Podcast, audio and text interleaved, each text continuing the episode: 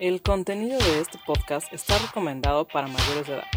Los comentarios son responsabilidad de los anfitriones e invitados. El uso del lenguaje, así como algunas opiniones, pueden ser ofensivos. Se recomienda criterio y discreción. Salud, amigos, salud, bienvenidos. Novatos y novatos, salud por ustedes. Si no están tomando, lo lamento mucho. Pero puedo hacer el sacrificio de tomar por ustedes. Saben que cuentan conmigo.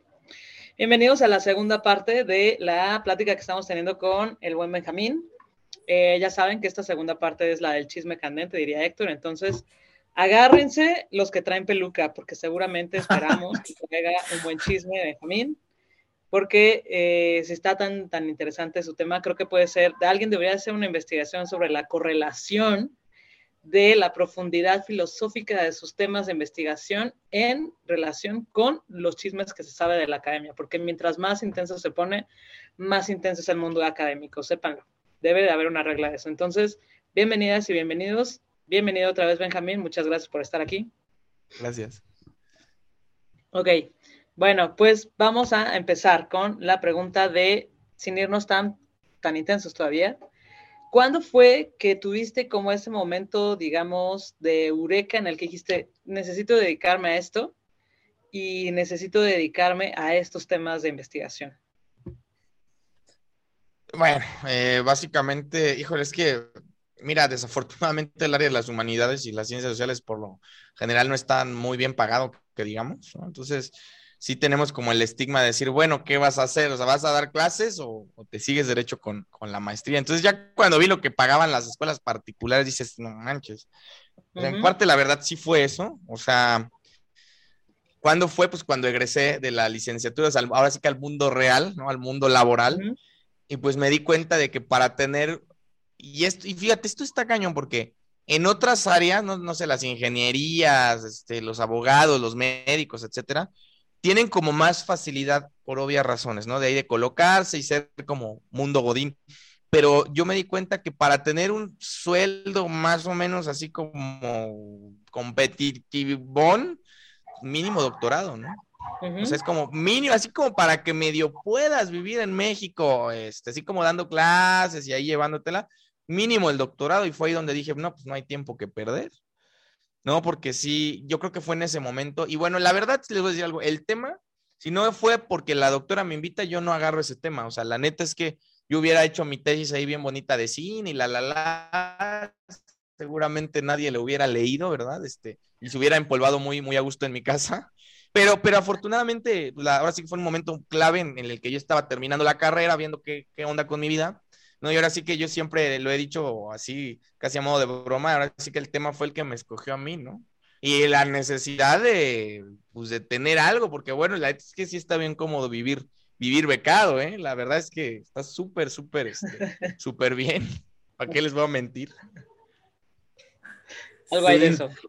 No, pues digo, y de hecho de lo que menciona, sí, ya lo he platicado en otras entrevistas, que las ciencias sociales y las humanidades siempre somos pues desfavorecidas, por no decir otras palabras, ¿no? Este, eh, eh, y por, incluso por otros, otros colegas de, en otros campos de la ciencia, que pues sí, sí, hasta, hasta nos hacen feo, ¿no? Entonces, dicen por ahí que pues o terminamos este, de Ubers o, en McDonald's o qué sé yo, ¿no? Entonces, pero bueno, pero véanos aquí, aquí sobreviviendo, eh, haciendo, haciendo academia, pero bueno, aquí estamos.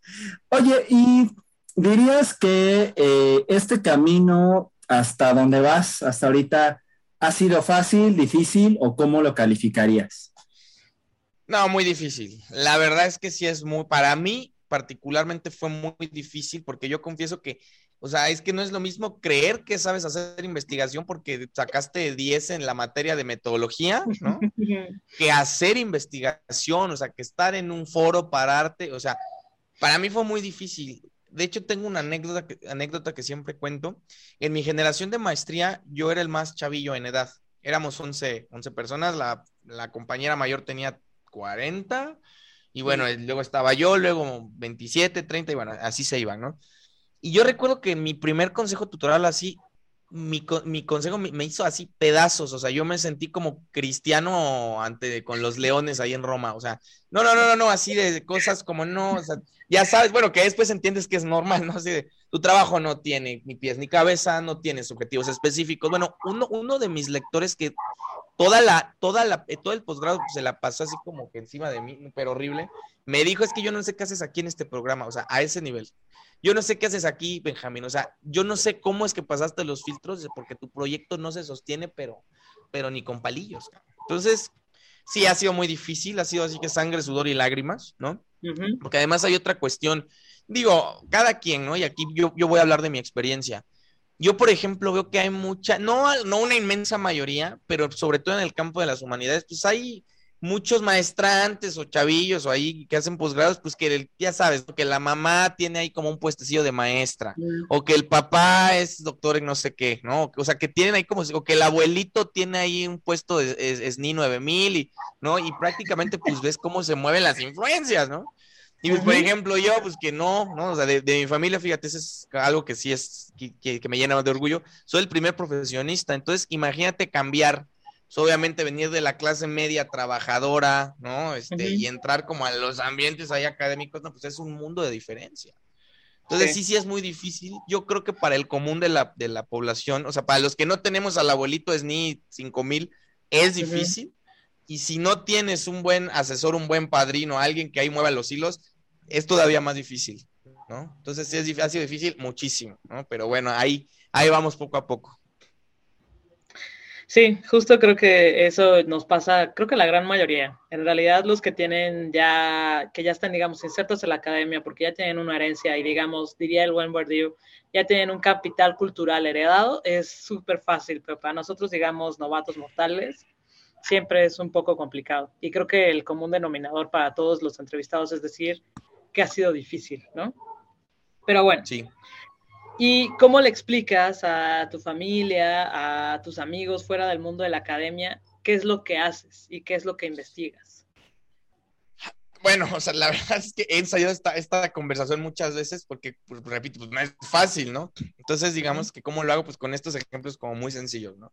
Creo que una, una ventaja que creo que tengo es que todo lo convierto en stand-up. Entonces, empiezo hablando de escrituras del yo y terminamos hablando de Carlos Vallarta. Entonces, digamos que yo les digo como, bueno, analizo cómo la gente dice que es así bien, bien chingona, ¿no? Básicamente. O sea, entonces, eso, eso, ¿no? Es eso. O si no, la básica es, ah, pues soy profesor de español. Ya como que llega el momento y dices, bueno, ya, ya me cansé de hablar de, ya, que ah, soy profesor de español, ¿no? Punto. Pero, pero fíjate, es interesante porque a la gente le, hasta pareciera que a la gente le interesa, a la gente fuera de la academia le interesa más a veces el tema que a los mismos académicos, ¿no? Sí, sí. Pero sí, básicamente así, así, así lo hago. O hablo de stand-up, o digo que soy maestro español, pero, pero funciona. Ambas, ambas opciones funcionan. Bien ahí. Muy bien. Es bueno tener una opción de escape. ¿No? Hemos tenido gente que dice, no, yo me desgasto platicándoles y yo nunca olvidaré este, esa, esa respuesta de, ah, yo no les digo, yo, yo no me desgasto haciendo eso. Entonces sí, pero está, está muy bien, está muy bien. Así que de, de, acuerdo, la iguana es la pedrada, ¿no? Algo así. Sí, sí, sí, sí. Oye, oye, oye, y, y dime, ¿qué es lo que a ti te inspira hacer investigación, ¿no? Porque ya nos dijiste, pues, porque te gusta, ¿no? Y, que ha sido difícil, pero ¿qué es lo que hace que Benjamín se sienta inspirado para seguir este camino? O sea, por ejemplo, porque dijiste que fue muy complicado, entonces, ¿qué haces ahorita entrando a un doctorado? Híjole, ¿qué, ¿qué, es lo que me inspira? Mira, es que, es que siento que es muy adictivo. Bueno, no sé si a mí al menos así me pasa. O sea, yo tengo como una obsesión por, por las cosas difíciles, ¿no? O sea, yo, por ejemplo, bueno, contexto. Em, yo estoy como muy cerca, mi familia no tan cercana son todos abogados, todos, todos, todos, ¿no? Entonces, digamos que yo estudié Derecho dos semestres y, o sea, mi, destino era terminar ahí de Godín, ¿no? abogado. Entonces, pero a lo que quiero llegar es lo que me inspira es precisamente eso, o sea, porque yo desde que entré a la universidad, o sea, yo, por ejemplo, no sabía, pues, obviamente, entré a la facultad y, vi esta figura mítica, ¿no? Así casi de, tarjeta de Yu-Gi-Oh, que es el, el profesor investigador de tiempo completo, que es casi como el semidios, ¿no? Entonces yo recuerdo que la primera vez que tuve clase con uno de estos especímenes ahí raros, el doctor Juan de Dios Ibarra, que no sé si sigue dando clase, un saludo donde quiera que esté, yo recuerdo que me, que me quedé impactado, o sea, algo que me llamó mucho la atención es cómo este hombrecillo, que además era como el prototipo como del señor Burns, ¿no? Así como todo encorvado y viejito y, ¿no? Y así lo veía así como todo disminuido, pero al momento de hablar así te, o sea, te enamoraba, ¿no? Porque el tipo era capaz de manejar toda la historia, la historia de Occidente así, de, era como jugar tenis, ¿no? Hablaba, hablaba de derecho romano y de repente te hablaba de ilustración, y de repente te hablaba de Dante, y de repente te hablaba de Wittgenstein, y así, ¿no? Entonces era, entonces, este movimiento mental a mí, o sea, yo dije, yo quiero hacer eso, güey, ¿no? O sea, porque además yo siempre fui como de mi, de mi grupito de amigos como el raro, ¿no? Así el raro que siempre le buscaba el porqué a las cosas, ¿no? O sea, el, el, el castrocito de la fiesta que siempre se quedaba sentado hablando de conspiración, o sea, ese era yo, ¿no? Entonces, yo cuando vi esta figura del profesor investigador, el doctor y tal, dije, yo quiero hacer eso, o sea, a mí me fascinó. Y digamos que, o sea, no me lo planteé porque, bueno, obviamente cambié de carrera, entré a letras y, y no, como tres, cuatro años yo no me planteé como esa, esta cuestión, hasta que apareció como, como la idea del proyecto, ¿no? En el que estoy y dije, ok, siento, o sea, hasta lo sentí como, bueno, siento que es el momento y va, ¿no? Entonces, lo que me inspira es eso, o sea, porque además otra cosa es que yo he compaginado todo mi proceso con la docencia. Entonces, algo que a mí me maravilla y algo por lo cual yo creo que también sigo haciéndolo es porque yo tuve maestros muy buenos y maestros muy malos, ¿no? De materias que me gustaban. Por ejemplo, yo tuve pésimos maestros de filosofía. Entonces, así como una meta es, bueno, yo quisiera ser el maestro chévere que pueda hablar de stand-ups y teoría literaria, ¿no? Y que los chavitos, pues, se la pasen bien, ¿no? O sea, como que siento que, que es como una manera de retribuir, ¿no? Todo, todo el proceso. Entonces, la, una inspiración muy grande es, es seguir aprendiendo para poder enseñar mejor, ¿no? También. Qué padre. Oye, Benjamín, y hablando un poco sobre esto, ¿cómo dirías que ha sido tu experiencia como académico novato hasta ahorita? Pésima. O sea, yo les puedo decir, bueno, buena, buena y mala, porque yo de mi grupo siento que soy el más así, el más lento. O sea, yo me tardo mucho en escribir, me tardo más en leer. O sea, todos mis compañeritos son como bien avispados y no, no, yo la verdad soy, soy pésima es un decir, o sea, increíble increíble porque creo que no me había dado cuenta de lo, de lo poco que sé hasta que entré en este rollo. Me encanta, ¿no? Porque pues ha sido muy, muy nutritivo, ¿no? Porque creo que uno aprende, ahora sí que aprende pues en, en, en, el campo de batalla, ¿no? O sea, no es lo mismo aprender en el aula, repito, que estar en seminario, que estar, no, por ejemplo, cuando te ponen fechas, tienes que entregarme tu capítulo y tienes que hacer un artículo y tienes, entonces, estos pequeños desafíos, ¿no? Son los que yo creo que han marcado como un proceso muy, de mucho crecimiento para mí, ¿no? Yo estoy muy agradecido, la verdad me la he pasado chévere, me encanta hacer el burro del seminario, ya, ya, o sea, lo disfruto mucho, porque siempre es muy, muy interesante pues poder seguir aprendiendo, ¿no? O sea, yo algo que me sorprende mucho es cómo de, un, de, un, de, una sola área del conocimiento salen tantas cosas. Es como, oye, llevo tres años y esta cosa no me la sabía. Uh -huh. Entonces yo creo que es eso, ha sido increíble porque cada vez que siento que ya domino el tema, sale otra cosa, ¿no? Y hay que otra vez volverse a adecuar. Entonces este proceso de cambio en el proceso de aprendizaje me encanta. Yo creo que es muy sí. importante eso que mencionas, ¿no? O sea, y, creo que es un común denominador que en general los que nos dedicamos a, la academia siempre buscamos conocer más, ¿no? Y que lo que ya has mencionado, que mientras más, más, más conoces, más te das cuenta de lo que no conoces y de lo que nunca conocerás también, ¿no? Porque ahora sí que los que nos dedicamos a las humanidades y las ciencias sociales, pues sabemos que va a haber cosas que jamás en la vida vamos a saber, ¿no? Y, y eso también es un poco triste y desgastante, ¿no? Pero, pero vaya, ¿no? Eso, eso sucede.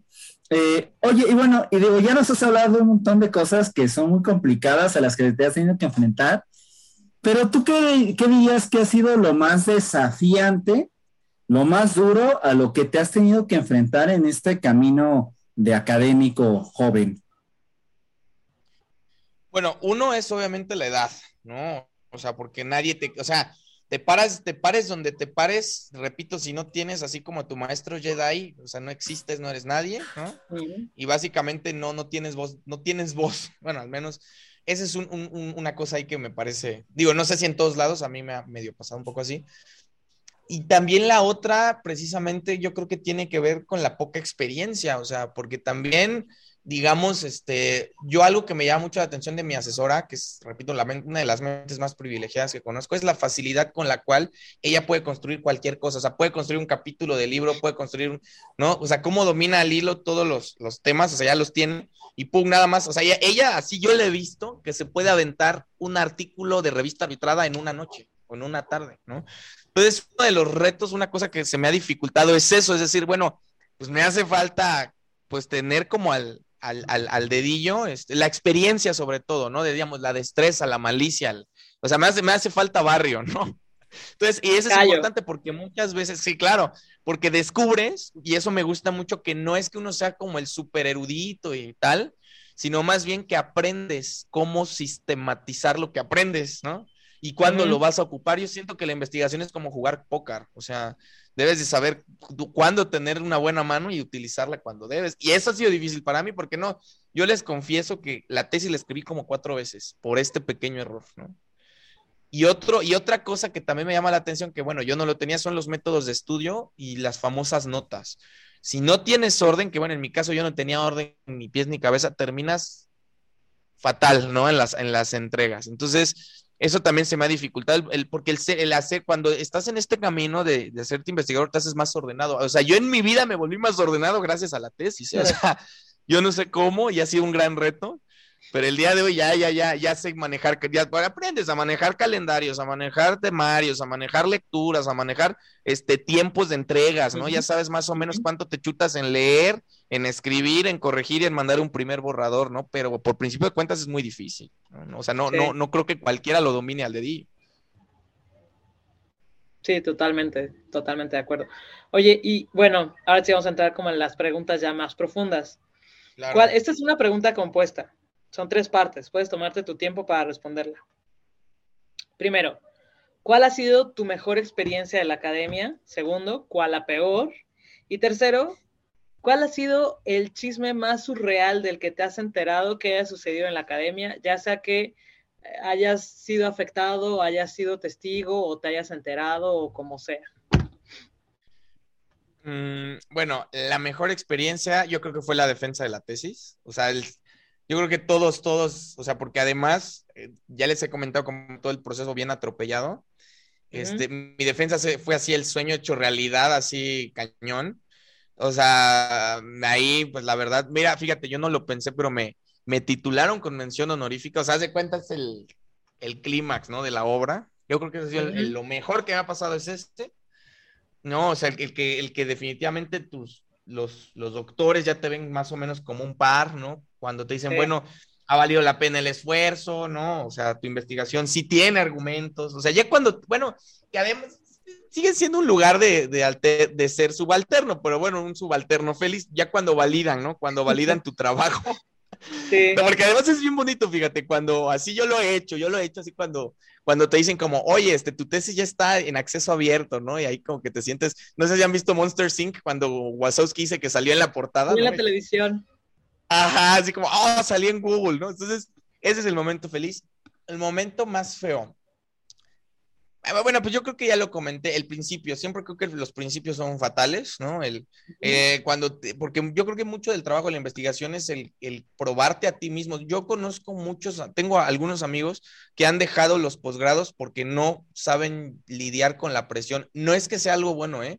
Yo creo que también hay una total eh, desconsideración a veces por parte de los, de los doctores, de los lectores, porque sí son niveles de estrés así muy irreales. O sea, si no tienes una estructura emocional, o sea, así como que, seas capaz de, de, recibir comentarios, porque muchas veces, y fíjate, y eso creo que sí está fatal, muchas veces yo creo que los doctores o los lectores se escudan en esta actitud de, no, pues es que yo tengo que hacerte comentarios constructivos, pero creo que a veces esos comentarios constructivos pueden tornarse ofensivos, ¿no? Incluso hacia la persona. Entonces, a mí me llegó a pasar un par de veces o sea, porque al final, otra cosa que creo que no se dice es que muchas, muchas de las veces yo no podía decirle como a mi asesor, oye, es que sabes que el comentario del doctor tal, no, más que meterse con mi trabajo, siento que se metió con mi persona porque me llegó a ocurrir.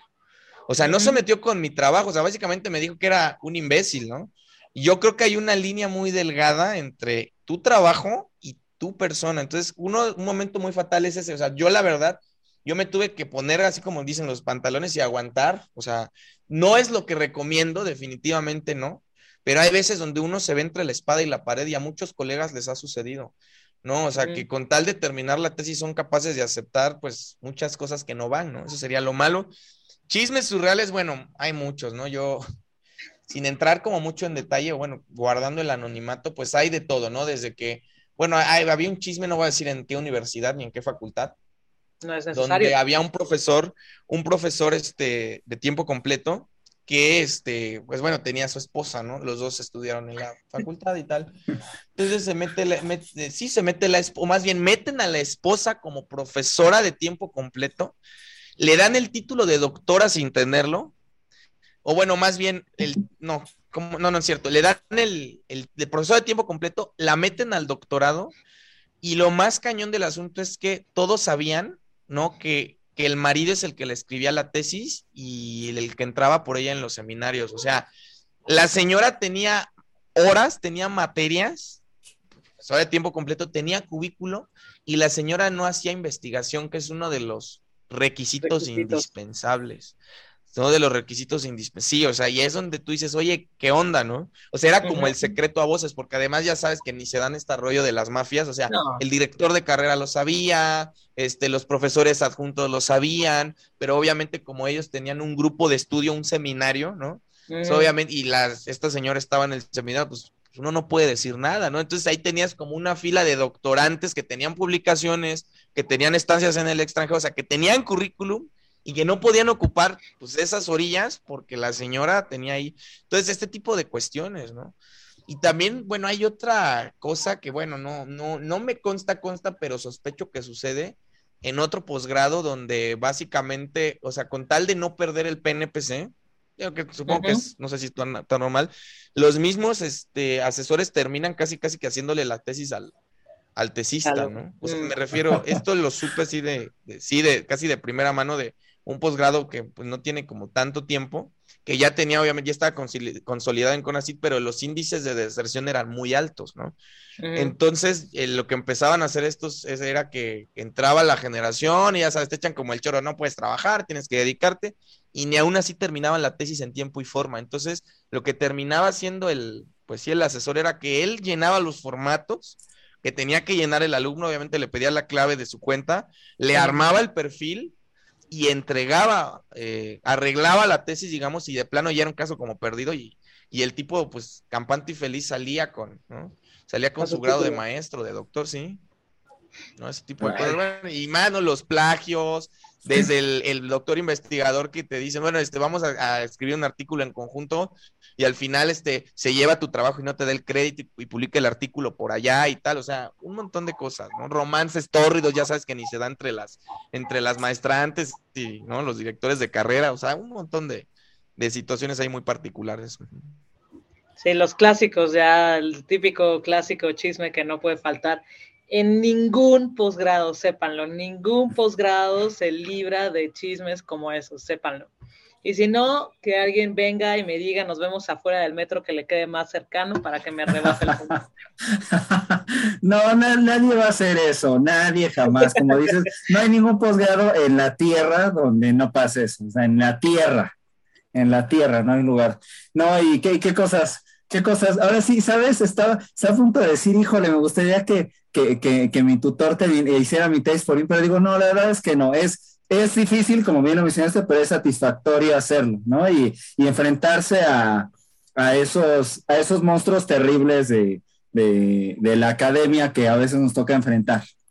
Y ahí saludos al CRIM, por cierto, ¿no? Alguien del CRIM. Bueno, vamos a, bueno, vamos a, vamos a, ahora sí, a ver, bueno, Gaby, la siguiente pregunta es, eh, la cabeza, perdón, es que me da mucha risa. Eh, no vamos a tener que hacer la especificación, acabamos de entrevistar a alguien del CRIM. Sí, no, no, por cierto, no nada que ver con eso, hablamos de otra persona, otra área muy diferente. ¿No? Por cierto, qué bueno que haces este, este comentario, porque si no, no tiene nada que ver, ¿no? Así que un amor nuestra... la doctora Carolina Espinosa, nada que ver. nuestra entrevista, sí, sí, sí, no, no, eh, fantástica, fantástica mujer. Pues bueno, vamos ahora eh, con esta. Eh, Benjamín, ¿tú, ¿tú cómo ves el mundo de la academia? ¿Tú crees que es un lugar bonito de arcoíris y bombones o es un lugar lleno de bestias salvajes que esperan que te caigas para devorarte? ¿Tú qué crees?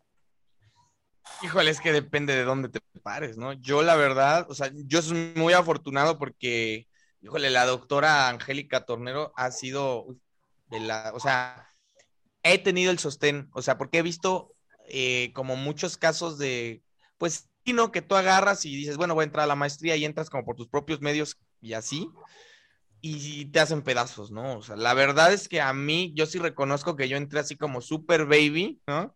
O sea, me llevaba en carriola casi, casi la doctora hacía los primeros congresos y todo. Y sí, obviamente cuando teníamos que enfrentarnos ahí en, en el combate intermedio ahí con la, con el Némesis, este, la doctora sacaba los dientes. Eso, eso, digamos, en primera instancia, pues sí me hizo sentir, bueno, me hizo sentirme protegido, pero obviamente ya después, ya sabes que como buena maestra, como buena maestra Jedi, luego te dice, ¿sabes qué? Vas por tu cuenta, ¿no? Ya, ya caminas, ya dejaste de gatear, ya caminas, ya te puedes subir a la bici. Y sí, o sea, sí tienes que ir con, con la mentalidad de que sí es, sí es un lugar de, de, echar, de echar fregadazos. O sea, sí tienes que estar este, consciente de que vas a ser probado, ¿no? Bueno, ¿te acuerdas? Me, me, me acordé mucho de la jornada del héroe, que bueno, ya, ya después platicaremos de eso. Si sí vas a ser probado, o sea, va, vas a tener tus pruebas de fuego, ¿no? Vas a ser rechazado, que eso también es una cosa que, que hay que, que hay, a la que hay que acostumbrarse. Va a haber doctores que te van a decir que no, va a haber revistas donde quieres publicar que te van a decir que no, van a haber este, congresos que, que no les va a gustar tu trabajo. Y, pero la parte interesante es, pues no pasa nada, ¿no? O sea, la verdad es que la otra cosa interesante es que la academia es una cosa muy surreal porque hay de todo. O sea, está desde la doctora de la universidad gringa que se siente, ¿no? Este, no sé qué, se siente harina de Rusia, hasta el doctor este, que está en la UNAM, que es súper accesible, o sea, hay de todo. Algo que, que, he aprendido es saber relacionarse también, o sea, con quién me quiero relacionar. Y otra cosa muy, muy importante es, bueno, ver qué trae, porque obviamente es un juego ahí de, de House of Cards, o sea, no nada más es el investigador, sino ver quién es el investigador, porque también hay, una, hay experiencias malísimas donde si tu puerta de entrada es un doctor que le gusta quemar pueblos, o sea, tú como su, tu, su alumno claro. ya valiste, ¿no? Entonces hay que, hay que saber, o sea, cómo me gustaría entrar a la academia y con quién me gustaría entrar. Definitivamente yo creo que ahí, ahí se te quita como la parte de, ya no hay inocencia, o sea, tienes que ver, o sea, desafortunadamente al menos en México creo que no, no nada más vale tu trabajo, sino quién eres y cómo estás posicionado. ¿No? Y desafortunadamente también depende del doctor con quién esté peleado, eso significa que puertas ya se te cerraron, ¿no? Entonces, por eso sí. yo sí fui muy cuidadoso en esa parte, así como estudiar al enemigo, así como, bueno, vamos a, ¿no? ¿A qué universidad vamos? ¿Quién es el doctor? ¿Qué línea de investigación tiene? Y como ustedes dicen, a ver uh -huh. si, hay, si hay chisme por ahí negativo, pues mantener la distancia. Se vuelve un juego muy, muy social, ¿no? O sea, sí. muy psicológico, digamos. Oye, y, y, en relación con esto, Benjamín, ¿te arrepientes ahorita de haber elegido este camino de la academia? Fíjate que lo he pensado. Eh, hoy en la mañana me lo pensé. Bueno, Héctor y yo somos colegas en una institución ahí interesante, ¿no? Este, guardemos el anonimato. no, pero, pero, definitivamente a veces sí llega la duda, ¿no? Sobre todo en estos momentos, por ejemplo, ahorita que, que tiene un año casi, bueno, no, casi seis meses o más de seis meses que, que acabé con la beca y que estoy como sobreviviendo dando clases donde uno sí se pregunta, ¿estaría haciendo lo correcto? O sea, la verdad es que sí, sí surge esa pregunta, sí es una duda que a veces yo me hago así como, ¿no? Ya sabes, frente al espejo del baño. No, no es cierto, no tan dramático, pero porque ves otras, porque de repente dices como, bueno, tengo, bueno, en este caso yo tengo 26, así como que, como que todavía tienes tiempo de, de estudiar administración de empresas, ¿no? Pero la verdad yo creo que al final no. Yo soy de la idea de que cuando uno es, cuando uno ama lo que hace, cuando uno se apasiona por, por lo que hace, cuando uno tiene vocación, las puertas se abren, ¿no? Y yo creo que eso sucede en, en todas las áreas. Yo más bien digo, a lo mejor suena muy romántica la idea, este, sí, sí se piensa en términos de dinero, o sea, sí pienso en términos de dinero, de, de materia, pero también yo creo que este, llega un momento donde más que pensar en términos de dinero, si, si es redituable para mí o no dedicarme a la academia, yo también veo esa parte, repito, romántica de, bueno, me siento pleno haciendo lo que hago y la verdad es que sí. O sea, yo la verdad te puedo decir que, que puedo dar un montón de horas, horas clase, y me siento muy bien porque me gusta lo que hago. O sea, bueno, lo, lo, comentaba con Héctor, es que hablamos de cosas que nos gustan, ¿no? O sea, te pagan por hablar de cómics o te pagan por hablar de Borges o te dan una beca por escribir acerca, ¿sí me explico? Entonces, son unas por otras. Son, son procesos largos, no son inmediatos, porque yo creo que la trayectoria de un investigador es así. Son pocos los casos de investigadores que yo conozco que de la noche a la mañana pueden conseguir como un lugar dentro de la academia y dentro de, del SNI sobre todo. Pero no, definitivamente no, no hay arrepentimiento. Yo creo que sí se está haciendo lo correcto. Hay vocación. Y pues ahora sí, como dice el comercial, hay talento, nada más hace falta apoyarlo, ¿no?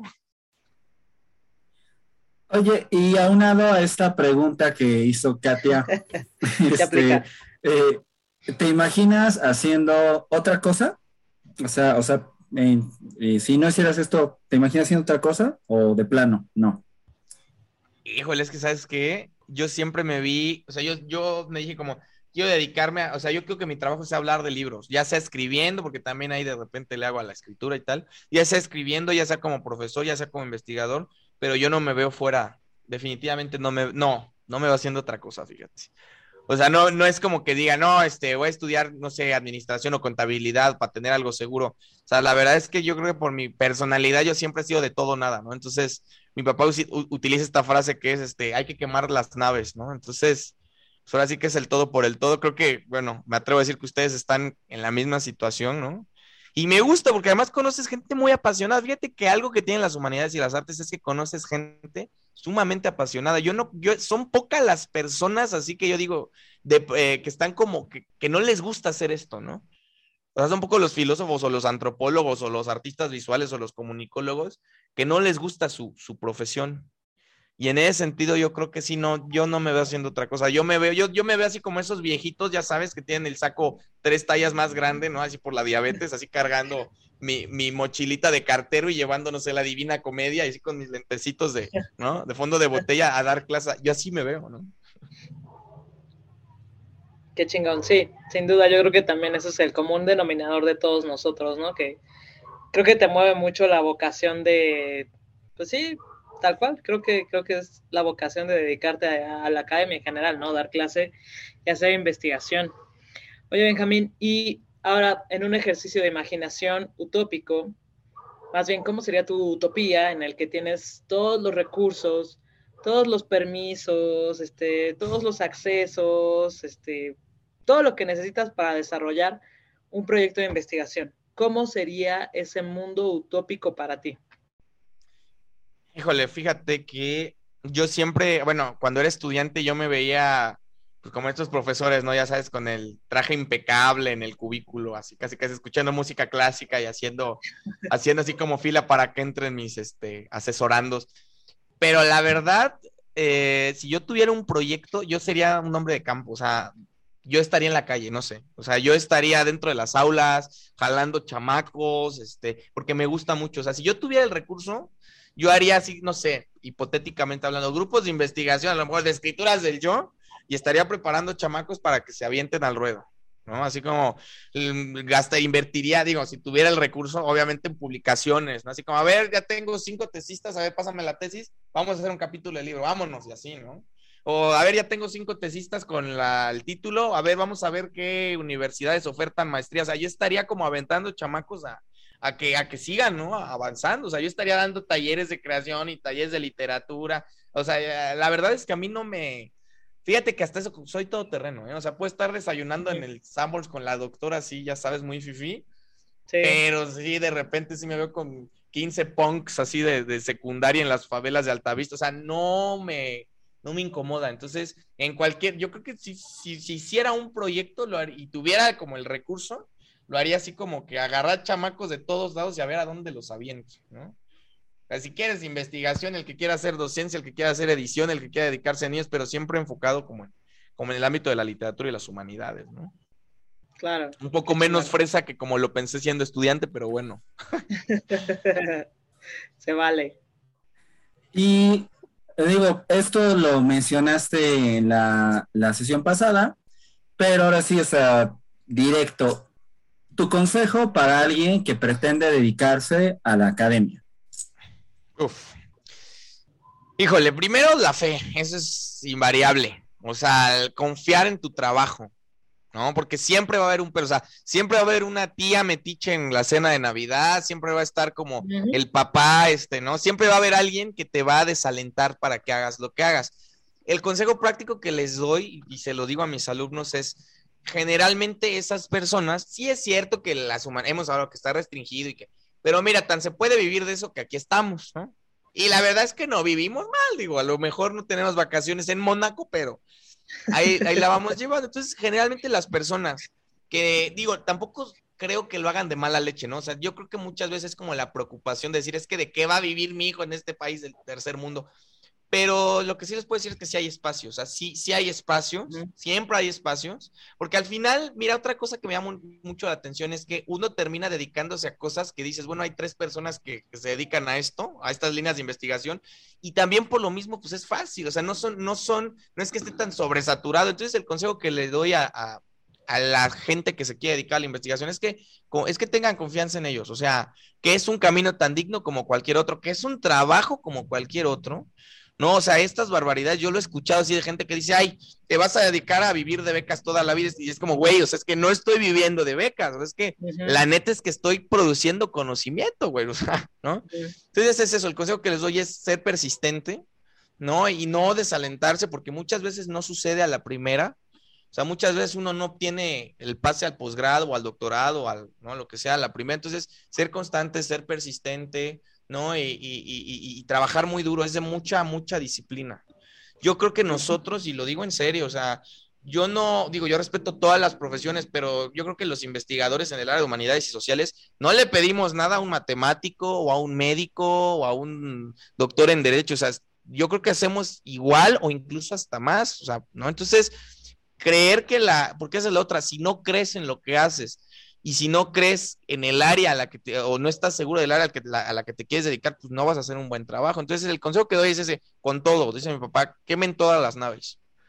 Quemen todas las naves, o sea, no pasa nada. El fracaso nada más es una palabra en el diccionario, uno aprende, ¿no?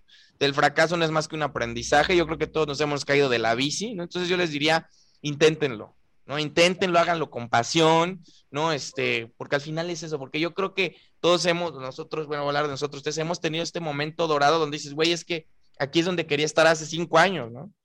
Entonces, en ese sentido es paciencia, constancia, disciplina y mucho amor al arte, ¿no? Básicamente. Sí, grandes consejos. Yo que ustedes los anotaba en un post-it para verlo a diario hasta que se hiciera, pero mira, mantra. Oye, Benjamín, y eh, ya para ir cerrando esta, esta entrevista en general, eh, ¿qué cosas sigues en redes sociales o en internet o en canales de YouTube o, o XYZ para mantenerte como actualizado en tus temas de investigación? Fíjate que me, en redes me cuesta un poco de trabajo. Por ejemplo, utilizo mucho YouTube porque ahí está, bueno, paréntesis, está, sigo mucho al Colegio de México, al Colmex, que de repente híjole, tiene unas conferencias buenísimas, no específicamente de mi tema, pero de, política, de sociología, de historia, de, ¿no? de filosofía, ¿no? Sigo a la Universidad Complutense de Madrid. Fíjate que yo aprendí a dar clases viendo estos, estas, estos, eh, pues sí, conferencias magistrales. Sigo una fundación que se llama Juan March, que es, es extraordinaria porque se dedica a, a, invitar ponentes que dan clases magistrales de una o dos horas de temas bien random, ¿no? Por ejemplo, el otro día estaba viendo uno que dije, güey, es que ¿dónde se sacaron esto? Que era como la, alquimia, ¿cómo era el tema? Como la, cronología de la alquimia como disciplina en Europa o algo así. Y entonces lo que hace el investigador este es que te dice qué es, qué es la alquimia, cómo, cómo ha ido evolucionando como en cierto periodo de tiempo y quiénes son, ¿no? Por ejemplo, yo no sabía, pues, ahí te va, Isaac Newton es, practicaba la alquimia, ¿no? O sea, grandes personajes que dices, güey, entonces sigo mucho a la Fundación Juan March, el Colmex, a la UNAM, este, me gustan mucho los TED Talks también. Hay algunos muy valiosos. Este, hay otras que son charlas, eh, creo que es de, Van, de Vancomer, no sé si las han visto. Son como de Vancomer, o sea, Vancomer como que tiene una fundación ahí aparte. Este, Universia, ¿no? Universia, algo así, ajá. Ah, que también de repente, que son enfocadas sobre todo a jóvenes, que, híjole, son buenísimas. Este, y en, Facebook, fíjate que también estoy en algunos grupos, ¿no? Por ejemplo, ahí, el de becarios con ACID que no fallaba ahí, te decían este, qué día caía la beca. Sí, sí, sí, Este, grupos de investigación, este, estoy en grupos, bueno, grupos de PDF para humanidades. En, fíjate que Facebook lo utilizo mucho para bajar documentos, ¿no? Así como el documento extraño que solo está en casa de libro y vale 5 mil pesos, un fulano en Polonia lo tiene, ¿no? Entonces, y en Instagram, por ejemplo, yo utilizo Instagram para bajar, este, ay, tengo un gusto culposo que me encanta coleccionar frases de libros, ¿no? Entonces, pero de repente encuentro cosas, encuentro como citas, ¿no? Citas de, no sé, Riquero, o sea, alguna cosa ahí que no, que no encontraste en el PDF, que no encontraste en el libro físico y que necesitas para la tesis, a, lo mejor a veces de pura suerte hay fulanos que tienen como la referencia. Twitter, eh, fíjate que no, no lo sigo tanto, no utilizo tanto el Twitter, como que la inmediatez no me funciona a mí muy bien. Y pues creo que es todo. O sea, no, así que son como el, funcionamiento que le doy a mis redes, ¿no? Para, para estar ahí medio vigente. Perfecto. No, pues muy bien. De hecho, esa de becarios con así lo que acabas de mencionar, ¿no? Este, muy buena, ¿no? Por cierto, digo, esto ya está desfasado por unos días, pero bueno, hoy cayó la puerca, por cierto. Ah, Saludos a los ah, becarios ya se extraña, ¿no? Entonces, pero bueno. ¿Cómo lo extraño? ¿Cómo lo extraño? Este, eh, oye, Benjamín, bueno, esta ya con esta pregunta vamos a cerrar. Eh, es un poco complicada porque es ¿qué hobbies no nets tienes, pero sabemos que generalmente los hobbies que tenemos, los que nos dedicamos a la investigación, tienen que ver con cosas bastante ñoñas, pero digamos, ¿qué cosas que no tengan que ver así como tan directo con tu proyecto, con tu línea, con tu carrera, eh, tienes eh, en tu vida? Ah, esa es una buena pregunta. Fíjate que, de hecho, a mí me han dicho que llanero, así llanerísimo. Este, juego los domingos ahí con, ya sabes, el club de los señores que se juntan en el llano y y así como parece que estamos jugando rugby y todo, el, domingo me cayó un, un, un adolescente de 1,90 encima. me encanta el fútbol, juego de, defensa central, entonces es una cosa bien random verme porque todo el tiempo estoy... violenta. Sí, violenta, agresiva, ya sabes. Este, me gusta andar en moto, tengo mi motito, bueno, eh, mi amigo Héctor ya ha visto, me gusta andar en moto, este, me gusta hacer gimnasio, me gusta el box, bueno, el box es reciente, ¿no? Me gusta, bueno, eso en general, fíjate. Fútbol, eh, moto, box, ¿qué más? Este, gimnasio. Y obviamente pues tengo mis cosas ñoñas, ¿no? Así tengo mi biblioteca de señor así viejito, ¿no? Digo, las becas con ACID se me fueron en ediciones buenísimas de cátedra y de gredos, ahí tengo mi divina comedia, ya sabes. Entonces, fíjate, yo le decía a Héctor, porque ah, me gusta, por ejemplo, y esto está como medio, el rollo del, del horóscopo me encanta, o sea, ahí me puedo estar viendo el horóscopo del día. En Géminis hoy no, hoy no cayó la puerta. Entonces a ti me gusta mucho, ah bueno, me gusta mucho comer, soy súper dragón. Ah, soy vegetariano, entonces pues ya como que no es tan fácil ir a los tacos, pero me encanta comer así. Mi cita perfecta es, es este unas papas así curly, ¿no? Y este una buena plática, ¿no? O luego con mi amigo Héctor nos hemos ido a tomar el cafecito, bueno, pero eso ya es más de señoras, ¿no? Pero sí, así que soy soy todo terreno. Bueno, pues ahí está, ya saben, para que quiera apuntarse, ahí podemos hacer como una versión Tinder de Academia Neta, ya pueden ir apuntando ahí los datos para que ya, ahí dijo Benjamín, yo escuché clarito que dijo, yo sé cuál es mi cita ideal, entonces ahí ustedes saben, yo les dejo el dato, ¿no? Entonces, pues bueno, en general creo que eh, estuvo muy chingona la plática. Eh, muchas gracias Benjamín por haber aceptado la invitación. No sé si quieres agregar algo más o tú, mi estimado doctor. Pues no, nada más, de verdad agradecerte mucho que nos hayas acompañado el día de hoy. Fue una entrevista muy rica, muy entretenida, ¿no? Muchas gracias. Eh, entonces, la verdad que muchas, muchas gracias por estar aquí. Ah, no, gracias a ustedes por invitarme a la orden. Perfecto, pues amigos, muchísimas gracias. Esperamos que se hayan divertido ustedes tanto como nosotros. Ya les dejaremos en la caja de descripciones los de formas de contacto por si quieren hablar con Benjamín. Eh, si quieren preguntarle alguna curiosidad o si lo quieren invitar a salir, pues ahí va a quedar. Ahí él dirá que cómo lo pueden contactar. Y eh, estén pendientes, estén pendientes. Tenemos cosas muy interesantes para las próximas semanas. Em, y pues nada, cuídense mucho. Ya saben que si toman, lo manejen y tampoco se pongan malacopas. Mis queridos novatos, cuídense mucho. Salud, salud, amigos. Salud. Salud, salud, salud. Salud, salud. Cuídense mucho. Nos estamos viendo. Bye, bye.